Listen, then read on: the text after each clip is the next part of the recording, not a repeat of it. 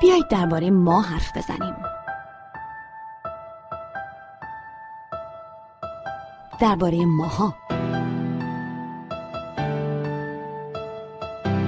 جامعه رو کیا می‌سازن؟ ما یا اونا؟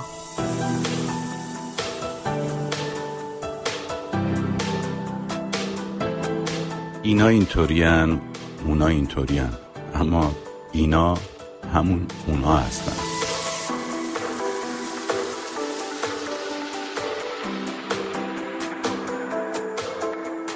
اینا و اونا ما هستیم. ما یعنی جامعه. جامعه یعنی ما. یعنی ماها.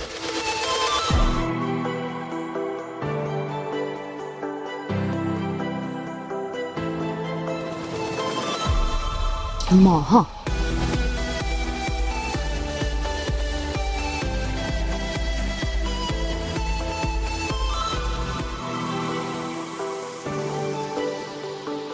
من فهیمه خزرای دری روزنامه نگار هستم. سلام. و منم اگه مثل همیشه نخوام بگم حسین قاضیان هستم جامعه شناس. این هم یک شماره دیگه است از پادکست ماها. خوش آمدید به این برنامه از ماها. این بار قراره درباره حرف زدنمون صحبت بکنیم. حرف زدن ما مهمه دیگه. اینکه چه کلماتی رو انتخاب می‌کنیم اینکه چه جور شوخیایی رو انتخاب می‌کنیم اینکه چطوری با مزه ایم اینکه چطوری حرف می‌زنیم؟ اینکه آیا حواستمون هست به انتخاب هامون وقتی که به کلمات می‌رسیم؟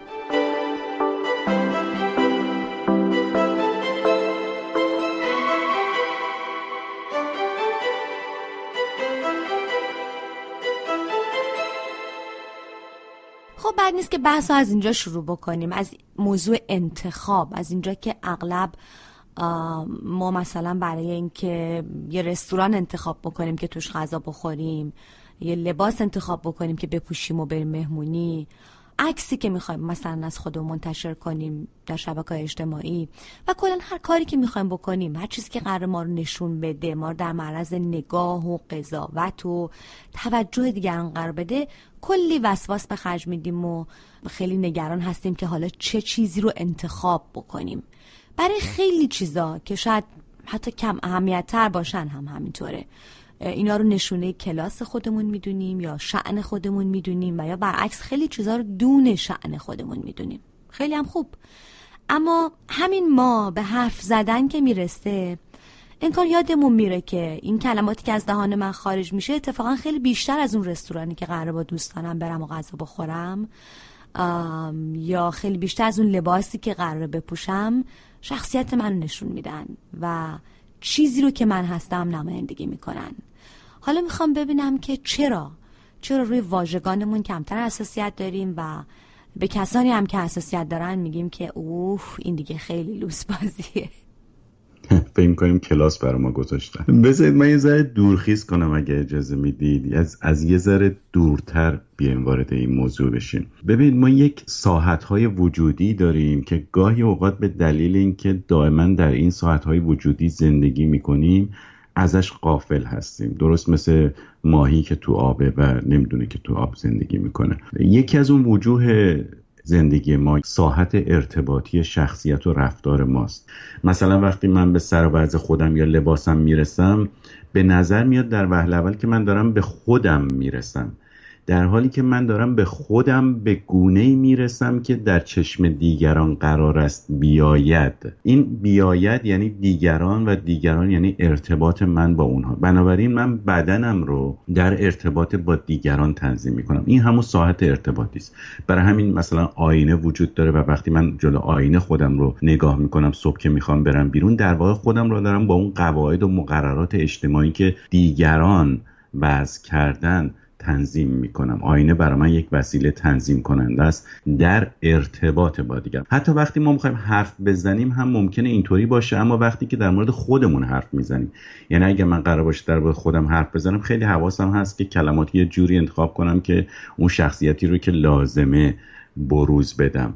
یا مثلا وقتی با یک کسی که تازه آشنا شدم خیلی سعی می‌کنم کلمات رو سنجیده تر به کار ببرم. اما همین که این ساعت ارتباطی کم کم عادت میشه و من یادم میره که دیگری هست و من دارم خودم رو با دیگری تنظیم می‌کنم. کل اون زبان شسته رفته رو ممکنه کنار بذارم. همونطور که ممکنه دیگه ظاهر و لباسم اونطوری تنظیم نکنم. مثلا دو نفر در نظر بگیرید که با هم تازه آشنا شدن سر قرار دارن میرن خیلی به خودشون می‌رسن حواسشون هست چون تمام جنبایی ارتباطی توی اون نمادها و نشانه های مثلا لباس نحوه رفتار حتی کلماتی که به کار می‌برن ظاهر میشه. اما به محض اینکه اون مرز برداشته میشه و ما اون رو یکی از خودمون قلم داد می‌کنیم نه رابطه ای با دیگری که بیرون از ماست و داره دائما ما رو ارزیابی می‌کنه کلا همه چیز میریزه. از لباس و اتکلانی که می‌زدیم تا رفتاری که می‌کنیم من جمله کلمات. اینجاست که می‌بینید که وقتی آدم توی جاهای مختلف وارد میشن کلمات متفاوتی انتخاب می‌کنن. هر چقدر احساس نزدیکی و راحتی می‌کنن یا دیگری رو در نظر نمی‌گیرن یعنی اون بچه ارتباطی رو یا ازش قافل میشن یا اصلا به کلی منکرش میشن. اون وقت شروع می‌کنن اون کلمات رو به اون شیوه که شما میگید حرف زدن و احساس هم نمی‌کنن که چیزی داره ازشون کم میشه چون دیگری رو نمی‌بینن. این توضیحی که شما دادین در مورد بعضی از موارد یا بعضی از بعضی گروه از واژگان مثلا می‌بینیم که تشدید شده تره. اینکه درباره چه گروه از واژگان یا چه جور مسائلی ما کمتر توجه می‌کنیم. خود اینم به نظرم خیلی معنا داره. مثلا به مسائل جنسیتی که می‌رسیم کمتر توجه می‌کنیم. بارها پیش اومده کسی که هیچ من مطمئنم هیچ قصد جنسیتی هم نداشته. و از این زاویه نمی‌خواسته صحبت بکنه اما کاملا بی توجه به زبان جنسیت زده. مثلا به من گفته که تو خیلی مردی یا یه لشکر مردی. واقعا منظورش هم فقط این بوده که تو خیلی شجاعی یا خیلی قوی هستی یا باری کلا یا هر چیزی توی مایه ها. اما خب خیلی حرف جنسیت زده و برخورنده و ناراحت کننده به من به عنوان یک زن زده. و این البته صرفا هم بی توجهی نیست. مطمئنم که بخش بزرگش هم به ناآگاهی یا نداشتن اون حساسیت جنسیتی برمیگرده. حالا شما میگید ناآگاهی و ممکنه برای خیلی از کسایی که ما رو میشنون این یک نوع در واقع برچسبی باشه برای اینکه اونها رو بخوایم تحقیر کنیم. ولی حقیقتش رو بخواید ما به هر حال در فرهنگ بزرگ میشیم. در یک فرهنگ معین. گرچه حالا این فرهنگ معین خودش اجزا و ابعاد مختلف و بعضا متناقضی هم ممکنه داشته باشه. ولی وقتی ما در یک فرهنگ بزرگ میشیم معنیش اینه که خیلی چیزها رو یاد می‌گیریم. چون فرهنگ یعنی یاد گرفتن چیزها آنچنان که هستند و وقتی اینا رو یاد می‌گیریم گاهی اوقات یادمون میره که اینا رو داریم یاد می‌گیریم ما بنابراین میشه جور دیگری هم بود میشه جور دیگری هم فکر کرد میشه جور دیگری هم رفتار کرد یا حرف زد یا زبان دیگری به کار برد. ما چون اون رو یاد می‌گیریم و عادت می‌کنیم که استفاده بکنیم این در واقع عادت کردن هزینه های ذهنی ما رو پایین میاره. خروج از عادت همیشه هزینه های ذهنی رو بالا می‌بره. استراب ایجاد می‌کنه برای انتخاب. مثلا انتخاب کلمات درست. انتخاب کلماتی که به قول شما مثلا جنسیت زده نباشه. و به علاوه اگر شما خیلی بخواید با این فرهنگی که همه بهش عادت کردن و توش بزرگ شدن در بیافتید هزینه مجازات رو هم باید تحمل کنید. همه اینا باعث میشه که عملا خیلی از آدم ها نگرش انتقادی به فرهنگشون ندارن. یعنی اون چرا که آموختن یاد گرفتن. هیچ قصد و سمین نمی‌کنن ارزیابی نمی‌کنن که حالا چیش درسته اینا که ما داریم یاد می‌گیریم. چون بالاخره فرهنگ یعنی چی؟ یعنی مجموعه اون روابط مادی و غیر مادی گذشتگان که ریخته شده به یک قالب های مشخص من جمله به قالب های زبان. و زبانی که ما امروز استفاده می کنیم مجموعه یا بازتاب دهنده مجموعه اون روابط مادی و غیر مادی گذشتگانه. حالا اگر اون روابط مادی و غیر مادی مبتنی بر تفاوت های جنسیتی بوده و جنسیت زده بوده و با دو جنس به صورت متفاوتی برخورد می‌کرده این تفاوت در زبان هم خودش رو وارد کرده و ما همون زبان رو یاد گرفتیم. ولی چون نگرش انتقادی نداریم حساسیت جنسیتی هم نداریم و بنابراین حواسمون نیست که داریم چیزی رو استفاده می‌کنیم که کاملا جنسیت زده است. یعنی از جهانی میاد که جهانش مبتنی است بر تمایز جنسی و تبعیض جنسی. زبانش هم زبان تبعیض. برای من تحسین برانگیزه که شما نگران برخورندگی موضوع هم هستید. خود من نیستم و توضیحی که شما میدین به نظرم توضیح خیلی دقیقیه. در این حال فکر می‌کنم ناآگاهی هم همچنان بخشی از موضوع هست. و فکر می‌کنم که هر کدوم از ماها در مسائلی می‌تونیم ناآگاه باشیم. و وقتی که آگاهی در اون مسئله به دست میاریم خب اون موقع آگاه هستیم. مسلما ما نمی‌تونیم ادعا کنیم که در همه حوزه ها آگاهیم. در مسئله جنسیت هم یا ادبیات جنسیت زده هم یا تحقیر جنسیتی هم من فکر می‌کنم که میزان ناآگاهی بالاست. و همچنان فکر می‌کنم بخش مهمی از موضوع هم به ناآگاهی برمیگرده. و خب حالا که حرف حساسیت جنسیتی شد ببخشید من نمی‌خوام بگم ناآگاهی نیست ولی می‌خوام بگم وقتی من میگم ناآگاهیه انگار که من خودم آگاهم دیگران ناآگاه. در حالی که منیم که توی این فرهنگ بزرگ شدم و فکر می‌کنم که آگاهم و خود آگاهی پیدا کردم و دید انتقادی پیدا کردم به دلیل اون عادت دیرینه که در اندام و ذهن من رسوب کرده. منم یه جای حواسم نیست و یه باره ممکنه همون زبان جنسیت زده رو به کار ببرم بنا به عادت. چون عادت هم گفتم هزینه ذهنی رو کم می‌کنه و استراب انتخاب رو به اصطلاح کاهش میده.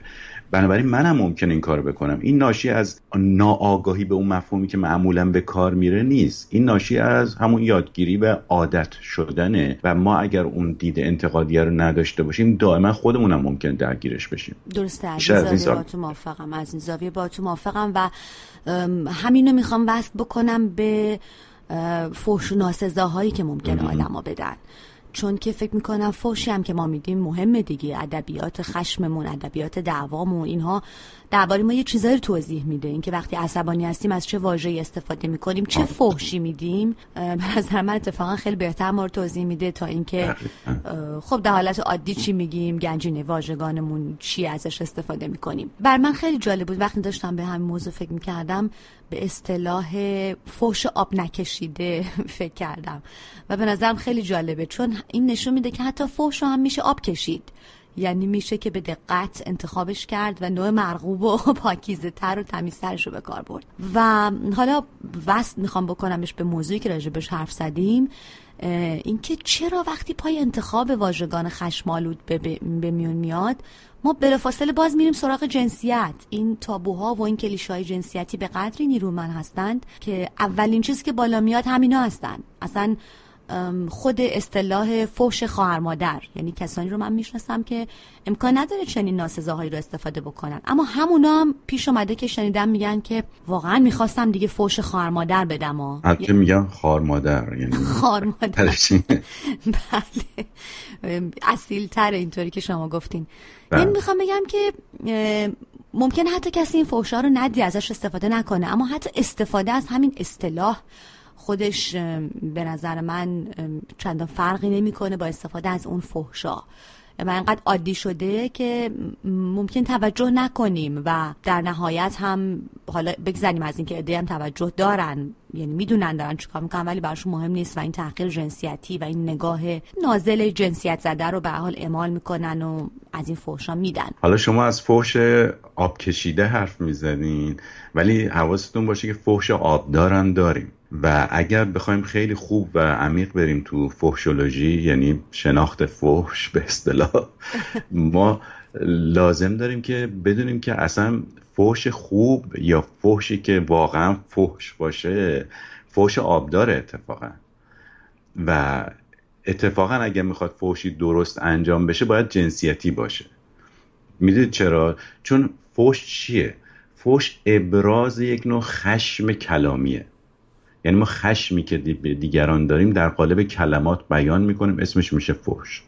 حالا اینو برای چی انجام میدیم؟ برای اینکه طرفمون رو ازش انتقام بگیریم منکوبش بکنیم شکستش بدیم تحقیرش کنیم هر کدوم از اینها رو. منتها در قالب کلمات و با ابزار بیانی. حالا چه وقت این انتقام تحقیر منکوب کردن شکست دادن کارآمدتر یا کارسازتره؟ همون جاییست که فوش آبدار در میون میاد. یعنی فوشی که واقعا بزنه به هدف بزنه به نقطه ضعف طرف مقابل و اونجا رو هدف بگیره. اون نقطه ضعف کجاست؟ در جامعه که با فرهنگ و ساخت پدر سالارانه بزرگ شده. اونجا حول و ناموسه. اون نقطه ضعف جایی که ناموس حضور داره. ناموس کجاست؟ ناموس عبارت از بدن و تعلقات زن یا دختریه که به یه واحد اجتماعی تعلق داره. معمولا به خانواده تعلق داره. عمدن دارم واژه تعلق رو به کار می‌برم چون توی فرهنگ ناموسی توی فرهنگ ناموس پرور و فرهنگ ناموس پرورده زن و دختر جز متعلقات و مایملک گروهن و اونها یک قلمروی دارن یک حدودی دارن یک حریمی دارن که اعضای خانواده قرار است از این ناموس حفاظت کنن. چه وقت این ناموس ممکنه در معرض تعرض قرار بگیره؟ به صور مختلف و یکی از جاهایی که ممکنه به به مورد حمله قرار بگیره و اون نقطه ضعف فرد ممکنه باشه جایی که با کلمات اون قلم رو دریده بشه اون حریم دریده بشه و وارد اون حریمی بشه که خانواده یا اون گروه اجتماعی که زن یا دختر بهشون متعلقن قرار از اون دفاع کنن. و فوش ناموسی دقیقا همین کارو می‌کنه. برای همین در واقع اوج اون خشم کلامی که قرار باعث منکوب کردن یا تحقیق کردن یا شکست طرف مقابل بشه باید بیاد اتفاقا روی موضوع ناموس و به این ترتیب رو زن و دختر اون گروه اجتماعی که ما بهش متعلقیم. برای همین که به خواهر یا مادر یک کس دیگه ای ما فحش میدیم. به دلیل اینکه فکر کنیم اونجا اتفاقا جاییست که کاملا می‌خوره به هدف و فحش در واقع آبدار به حساب میاد.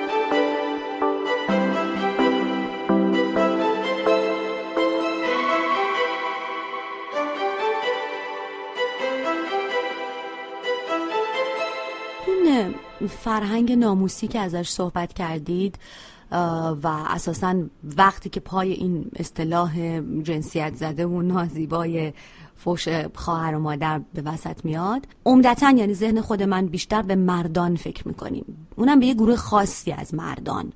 مثلا اکثریت جمعی که میرن استودیوم های ورزشی اونجا از این واژگان استفاده می‌کنن به وفور و از این دست ناسزاها میگن و جنسیت زده حرف می‌زنن و اینها. اما خب ما می‌دونیم که این یه کلیشه بیش نیست. اتفاقا فقط این گروه یا در این فضای خاص نیست که از ادبیات استفاده می‌کنن. مردان روشن فکر و خیلی اتفاقا فرهنگی و تحصیل کردم از این واژه استفاده می‌کنن. علاوه بر این زنان هم هستند از گروه های مختلف فرهنگی که از این واژه ها استفاده می‌کنن.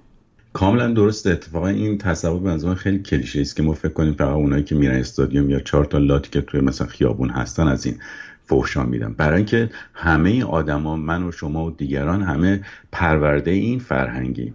و فرهنگی که ناموس در مرکزش بوده به همه ما یاد داده که چطور می‌تونیم با کلمات از دیگری انتقام بگیریم تحقیرش کنیم. این روشنفکر و غیر روشنفکر هم نمی‌شناسه. اگر روشنفکر رو ما به معنی اجتماعیش بگیریم چون روشنفکر یعنی تعلق به یک گروه اجتماعی که یه سر آداب مشخص رو اجرا می‌کنه دیگه. لزوما به معنی کسی نیست که روشنندیش هست. چون روشنفکرهای ما هم یعنی اون گروه اجتماعی روشنفکر منظورم اغلب در سطح هستن. یعنی بیشتر تقلید می‌کنن. یعنی مثلا امروزه چه چیزای خوبه در غرب چه چیزای خوب دونسته میشه ما همونا رو دنبال می‌کنیم. برای همینه که شما مثلا می‌بینید که تعداد چاپ کتابای نیچه در اینجا احتمالا از آلمان بیشتره در ایران منظورم.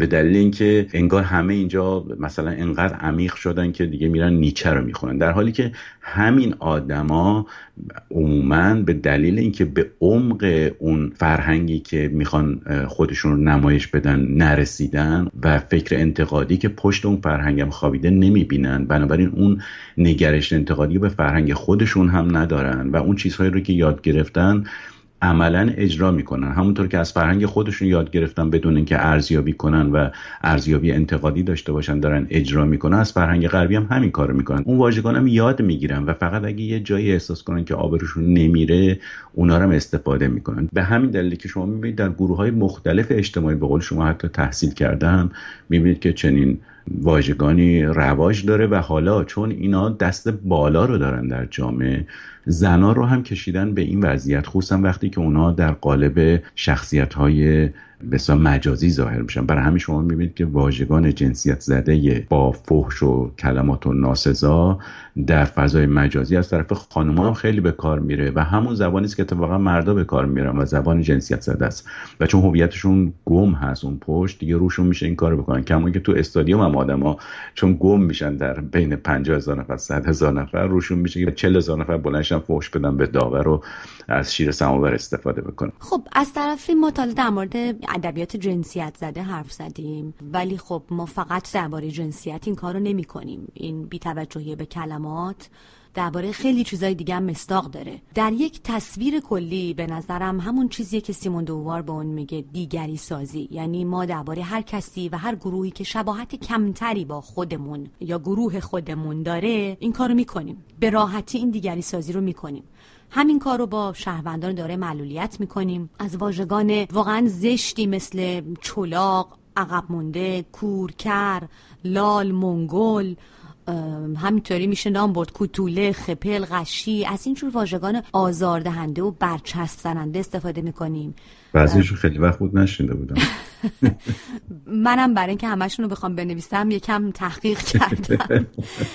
و شاید اصلا اطرافمون رو نگاه بکنیم یا خودمون از خودمون بپرسیم. اونجایی که گفتید که ممکنه حتی آدم به این آگاهی رسیده باشه اما در ناخداگاهش بعضی چیزها رو تکرار بکنه. مثلا ببینیم که روزی چند بار ممکنه بگیم یا بشنویم که مگه کوری نمی‌بینی؟ یا خب مگه لالی حرف بزن دیگه. یا مثلا بخوایم حالا بهترش کنیم به نابینایان بگیم که روشندل می‌خوام بگم که کلی توهین و تحقیر وارد ادبیات روزمره ما می‌تونه بشه و اصلا شاید حواسمون بهش نباشه. این البته در ادبیات ما و در ادبیات جهان هم حتی هست. یعنی از تراژدی ها و های بزرگ جهانی گرفته تا دیوان های اشعار. همیشه اون چیزی که ما ازش به عنوان مثلا ممکن نقص بدنی یاد بکنیم مایه تمسخر مایه تحقیر و آزار دیگران سرزنش بوده و همچنان هم متاسفانه هست. جامعه ما یک مقالطه یا یک تصور نادرست وجود داره و اون این است که شیک بودن رو و یا امروزی بودن رو با مدرن بودن یکی می‌دونن. به همین خاطر یک کسی ممکن در ناق مثلا نیویورک سال 2019 زندگی بکنه ولی هنوز واقعا سنتی باشه. سنتی نه به این مفهوم که مثلا نماز می‌خونه یا نمی‌دونم پیتزا نمی‌خوره یا اینا. منظورم اینا نیست. دوباره اینا برمیگرده به مسئله شیک بودن و شیک نبودن. ببینید تفاوت اساسا جهان سنتی با جهان مدرن چیه و چجوری به این بحث ما مربوط میشه؟ می‌دونید جهان سنتی اصولا بر پایه هویت هایی که به فرد داده میشه. ما بهش میگیم هویت های منتصب یعنی به فرد نسبت داده شده به فرد داده شده. اینطوری نیست که فرد رفته باشه و اینا رو کسب کرده باشه. طرف ایرانی یا غیر ایرانی به دنیا آمده تمام.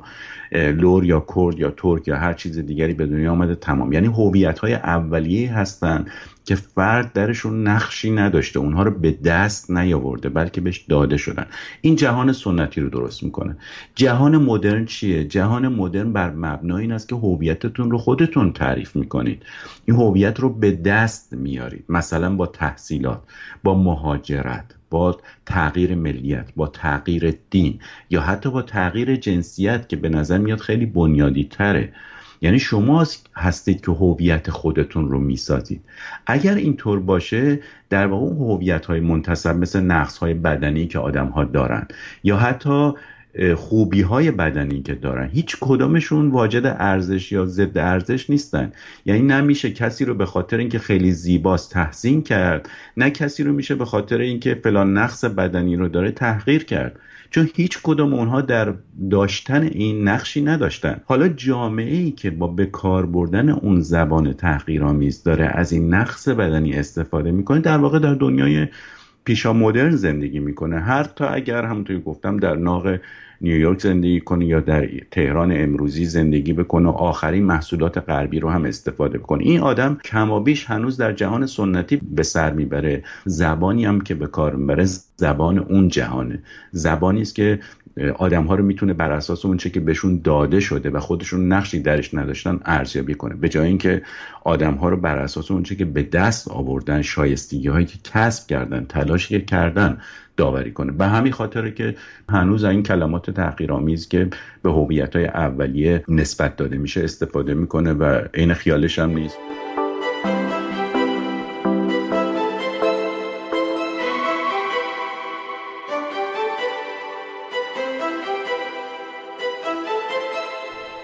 کنم یکی از حوزه های دیگه هم که توش ادبیات تحقیرآمیز تولید میشه قومیت قومیت ملیت همین رفتار عینا در این حوزه تکرار میشه و حتی مذهب. مثلا من نمی‌دونم شنیدین یا نه. اصطلاح خاک بر سر کافر یا اصطلاح نامسلمون به عنوان دشنام. خب کافرم یه طیف وسیعی میشه از هر کس که مسلمون نیست دیگه لابد. یا مثلا نامسلمونین چه کاری کرد یعنی اینکه تو مذهبت مسلمان نیست مذهبت اسلام نیست خودش کافی است که بشه به شما بد گفت و نامسلمون رو به عنوان فوش استفاده کرد. حالا گبر مثلا. مثل گبر که در فارسی به کار می‌رفته دیگه. شوخی های قومیتی هم همینطور یا شوخی که با ملیت افراد می‌سازیم. من نمی‌دونم شما یادتون میاد یا نه. حالا الان فکر می‌کنم کمتر دیگه به کار میره. زمانی آنگولایی فوش بود و بعد اصلا حیرت انگیزه. خب یعنی چی؟ آنگولایی چرا باید فوش باشه؟ جمهوری آنگولا در جنوب آفریقا. این چرا باید فوش باشه؟ من نمی‌فهمم. یا همین الان واژه در گیوم افغانی همچنان یک فوش محسوب میشه در ایران. حالا بذارید اول شوخی رو از فوش جدا کنیم چون به نظر من هر کدومش حکم جداگانه ای داره. ما اگر تو همون فوشولوژی بمونیم اگه یادتون باشه یه قسمت مهمی از هدف فوش عبارت از از تحقیر و خار شمردن دیگری خار کردن دیگری. چون این تحقیر کردن در یک زمینه فرهنگی معنی داره. مثلا شما نمی‌تونید بگید خیلی آلمانی هست یا این هیچ معنای تحقیرآمیزی نداره چون در فرهنگی که ما درش زندگی می‌کنیم آلمانی یه چیز خیلی بزرگ و مهمه. در حالی که آنگولایی یعنی یه چیز حقیر. همونطور که متاسفانه در مورد افغانستانی ها هم ما این تصور رو داریم. چرا؟ چون در این زمینه فرهنگی که ما زندگی کردیم و بزرگ شدیم خارجی یه چیز ارزشمنده که عبارت باشه از اروپایی و آمریکایی. در حالی که مثلا کسایی که در همسایگی ما هستن یا در آفریقا زندگی می‌کنن اینا چیزای حقیری هستن. و چون چیزای حقیری هستن بنابراین میشه اون فوش رو اینجا به کار برد. چرا؟ چون که کاملا با اون تحقیر کردن و خارشمردنی که یکی از هدفهای فوش بوده سازگاره. به همین علت تو اون زمین فرهنگیه که این تحقیر معنا پیدا می‌کنه و تو زمین فرهنگی که ما داریم چیزهایی که از غرب میاد چیزهای با ارزش هستن و چیزهایی که از جاهای دیگه میاد کم ارزش هستن. در مورد قومیت هم همینو شاید به کار ببریم. چون قومیت فارس در واقع گفتمانش غالب بوده. به همین ترتیب تونسته این تحقیر و متوجه سایر قوم های ساکن در ایران هم بکنه یا حتی قوم هایی که بیرون از ایران هستن. و به این ترتیب اون زبان حقیر شمردن اون زبان خار شمردن رو در واقع به کار ببره که هدف فوشه و تونسته این رو در قالب بیانی فوش به کار ببره. خب گفتید که شوخی رو جدا کنیم. حالا می‌خوام ببینم چه فرقی می‌کنه که ما مثلا به شوخی به یکی بگیم بر بابا افغانی یا بر بابا انگولایی مثلا داریم شوخی می‌کنیم ولی هیچ فرقی نمی‌کنه این شوخی بار لحاظ اخلاقی اینطوری که شما میگید فرق نکنه ولی برای ما اونجا فحش نمیدیم. ما داریم اونجا شوخی می‌کنیم با طرف. اگه فرض کنیم داریم شوخی می‌کنیم.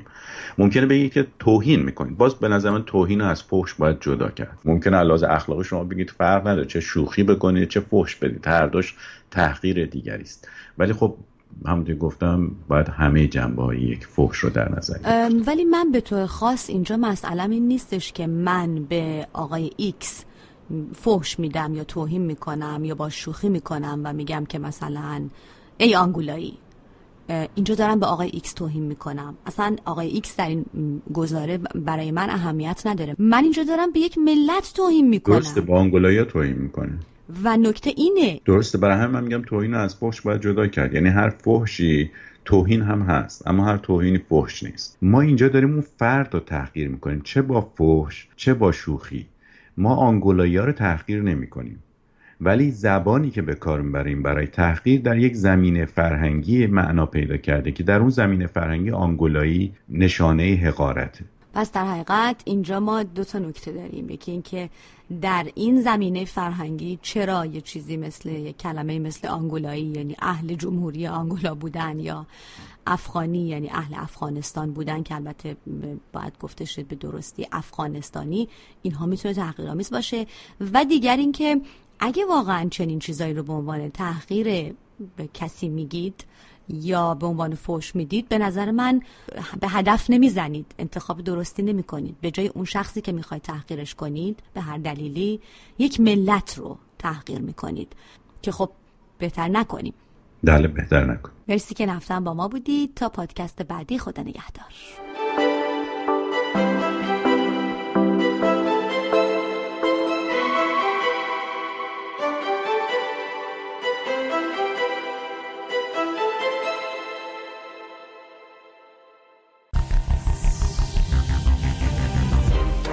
کاری از رسانه پارسی این برنامه را همکنون می توانید از کانال تلگرام، صفحه فیسبوک، اینستاگرام و توییتر ما Persian Media Production دنبال کنید.